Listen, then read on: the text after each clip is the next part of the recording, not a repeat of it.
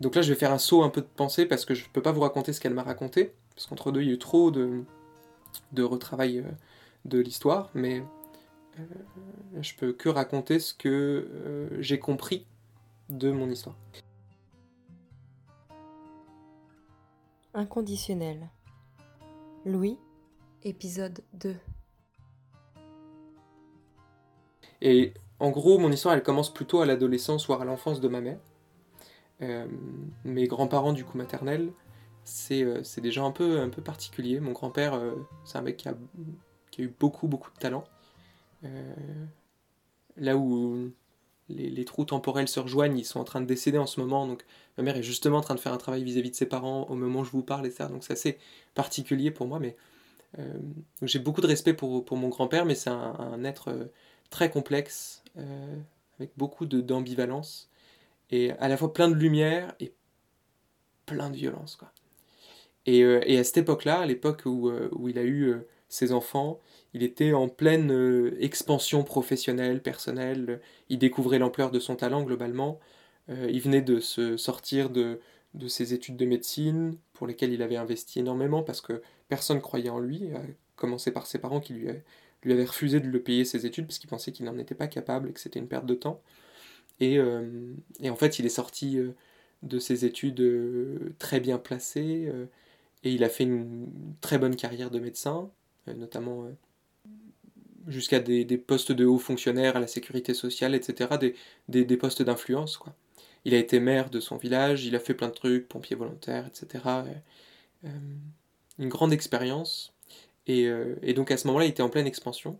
Il a eu, il s'est marié, il a eu ses deux enfants avec sa femme ma, grand-mère, euh, qu'il a rencontrée, euh, qui était laborantine, donc euh, aussi dans le milieu médical, et puis qui après a, cessé de travailler comme c'était coutume à l'époque, avec le, mari qui s'occupe de, l'argent et, et, la femme à la maison qui s'occupe des, enfants.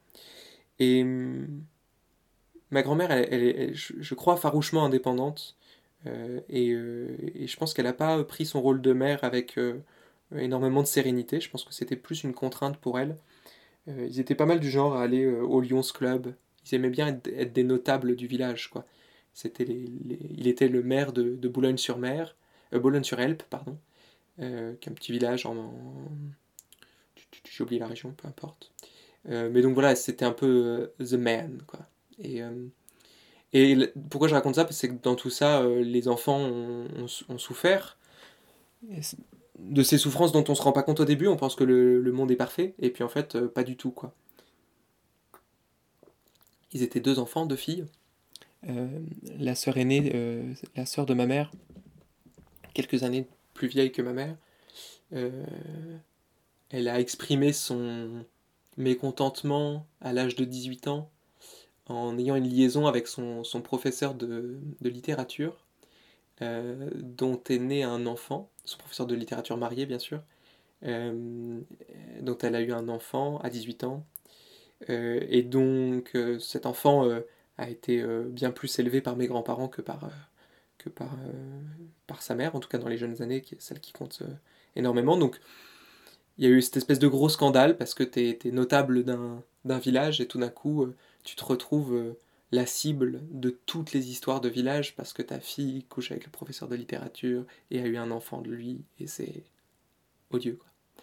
Euh, à cet âge-là, ma mère avait 14 ans et c'était vraiment le témoin d'une situation familiale très compliquée. Euh, je ne sais pas ce qui s'est passé entre mes grands-parents.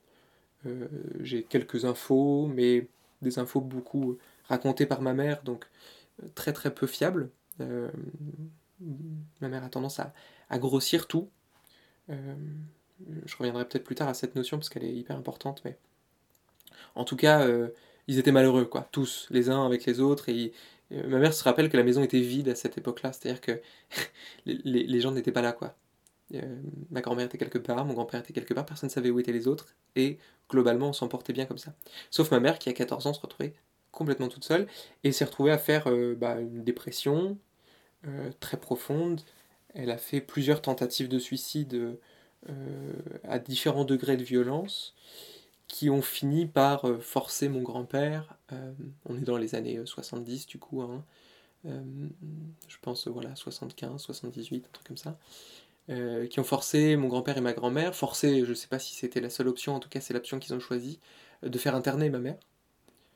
Pendant une période de, dont j'ignore le temps, parce qu'encore une fois, ma mère a un récit voilà, qui ressemble plus à, à l'Iliade et l'Odyssée que, qu'à, une télé-réalité, mais et donc elle a passé beaucoup de, du temps dans cet hôpital. Euh, elle s'est aperçue assez vite que les hôpitaux psychiatriques de l'époque, c'est quand même un, beau merdier. Hein. Euh, il, faut, se rendre compte que c'était l'époque où on croyait encore aux électrochocs. Donc on mettait des électrodes euh, sur le cerveau des, gens sur le, et, on, et balançait l'électricité là-dedans. donc c'est 20 ans plus tôt, on pratiquait, peut-être à des degrés divers d'intensité électrique, mais la même chose pour faire parler les, Arabes pendant la guerre d'Algérie. Euh, c'est une technique de torture assez reconnue, l'électricité. Euh, et donc dans les hôpitaux psychiatriques, euh, la blouse blanche était véritablement le seul, la seule vraie compétence quoi, qui, qui, faisait... Enfin c'est très violent, c'est très très violent. En tout cas, ma mère a subi cette espèce de... Voilà, interné, privé de liberté, privé de son libre arbitre, privé du libre arbitre de ses parents, puisque tout d'un coup ils l'ont délégué. Ils se sont sentis impuissants et donc ils l'ont délégué à des gens qui eux croyaient en euh, les électrochocs. Donc je pense qu'il s'est passé beaucoup de choses à cette époque-là dans sa psyché, ça c'est une certitude. Euh, j'ai fait parler mon grand-père beaucoup plus tard, il y a quelques années, euh, sur ce que. Je ne l'ai pas approché frontalement, je lui ai demandé de me parler théoriquement de la psychiatrie de cette époque-là. Et, et j'ai bien senti qu'il sentait de quoi je voulais parler, il est rentré un peu dans le sujet. Vu qu'il était médecin, il savait très bien ce qui se passait, donc il, a fait tout ça en conscience. Et en fait, euh, l'électricité dans le cerveau, ça fait pas du bien, hein, comme on s'en doute. Euh, et ça, en fait, ça brise euh, un certain nombre de connexions neuronales, ça détruit en fait. En plus de la souffrance sur le coup, du trauma, etc. Parce que ça, ça reste une enfant qui a vécu ça. S'en est suivi pour ma mère, elle était très docile. Hein. Elle, elle n'était pas dans le, type de rébellion de sa sœur. elle s'exprimait du coup par la, la, tentative de suicide, etc. Mais mais elle était très docile parce qu'elle avait très peur. Je crois qu'elle a toujours eu, enfin elle, le dit, hein, mais, mais c'est encore le cas, elle a toujours très peur des colères d'hommes. Et, euh, et je, peux le, je peux la croire parce que j'ai vécu une, colère de mon grand-père euh, qui a mis fin à notre relation alors qu'on avait une relation très, très forte il y a quelques années, euh, justement avec sa part lumineuse. Et, et sa part obscure s'est révélée, effectivement, il s'est gueulé quoi. C'est assez impressionnant. Donc elle était voilà, très docile, elle, globalement elle fermait sa gueule, d'une grande intelligence, elle avait des très bons résultats scolaires, et elle est allée en, prépa avec un an d'avance. D'ailleurs elle, elle, a fait ses études de donc, prépa pour, pour aller dans, dans les, grandes écoles de commerce. Elle a été reçue à l'ESSEC, à HEC euh, avec un an d'avance à l'oral, ils lui ont dit bah écoutez, tout va bien sauf que vous êtes une gamine, donc revenez dans un an. Euh, et euh, donc voilà, elle a, fait, elle a bien travaillé comme on lui disait, elle a bien apprécié le son, elle connaissait par cœur des tas de poèmes, plutôt une, un esprit littéraire, mais plutôt polyvalent en termes d'intelligence. Et puis elle, est, rentrée finalement, il me semble, à l'ESSEC. donc déjà à l'époque, troisième école de commerce de France en termes de, renommée, de pertinence. Euh, école qui a tendance à prendre plutôt les, les personnalités, euh, enfin en tout cas à les mettre en valeur et, à, les valoriser. Et euh, elle, elle est entrée dans ce grand bain avec beaucoup de peur, beaucoup de timidité, beaucoup de difficulté à exprimer justement sa, sa personnalité. en prépa, juste avant, elle avait rencontré mon père. mon père qui lui n'avait pas les facilités de ma mère. Je vais pas faire le zoom sur lui parce qu'il y, a des choses à raconter aussi, mais, mais c'est pas sur lui que ça porte. Euh, mon père, d'après mon interprétation, qui avait beaucoup de mal à exprimer sa personnalité, qui avait pas du tout confiance en lui, euh, qui n'était pas spécialement beau, pas spécialement grand, qui n'était pas moche, hein, je, crois pas, enfin. Mais, euh, mais voilà, un peu pas sûr de lui, quoi, c'était pas le cas d'or. Et il n'avait pas des très bons résultats, et et ma mère l'aidait, quoi. Elle l'a aidé à passer ses, ses, concours. Euh, mon père a une école moindre qui est l'EDEC euh, de, de, Lyon, il me semble, qui doit être classée 10 ou 15e, donc c'est pas du tout la même cour en termes de, de réussite au concours. Surtout lié, je pense, à de la confiance en soi, plus qu'à de l'intelligence brute. Mais...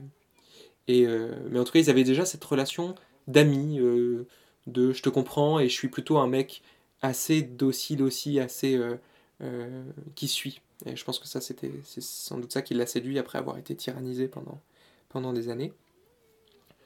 Et, euh, mais bon, je, à ce stade-là, je ne peux pas vous dire si s'ils étaient un couple ou pas. J'aurais jamais l'info. Euh, mon père était amoureux, ça c'est une certitude. Euh, ma mère, je pense qu'elle était surtout docile, quoi. Donc, je crois qu'elle n'était pas non plus dans un, état de transe amoureuse formidable. J'ai retrouvé des photos euh, dans mes excavations qui, tendraient à penser qu'ils formaient plus ou moins un couple à cette époque-là, mais, euh, mais j'ai pas de détails sur, le, sur leur historique amoureux des premières années. Euh, en tout cas, bon, ma mère est allée à l'ESSEC, je crois que mon père a dû avoir le service militaire, etc. Donc, c'est pas des années où ils se fréquentaient énormément. ma mère était très solitaire. Et je sais qu'elle a, elle a très très mal vécu ses, ses, ses études, quoi. Euh, ça correspondait pas à ses valeurs, à sa, sensibilité. Elle y allait pour faire plaisir à papa, quoi. Pour, euh, pour montrer son brio, etc. Et ça allait dans le, dans le prolongement de la réussite euh, interprétée par mon grand-père, quoi. C'est-à-dire, voilà, après le côté notable, il y a le côté les enfants vont faire des hautes études de commerce.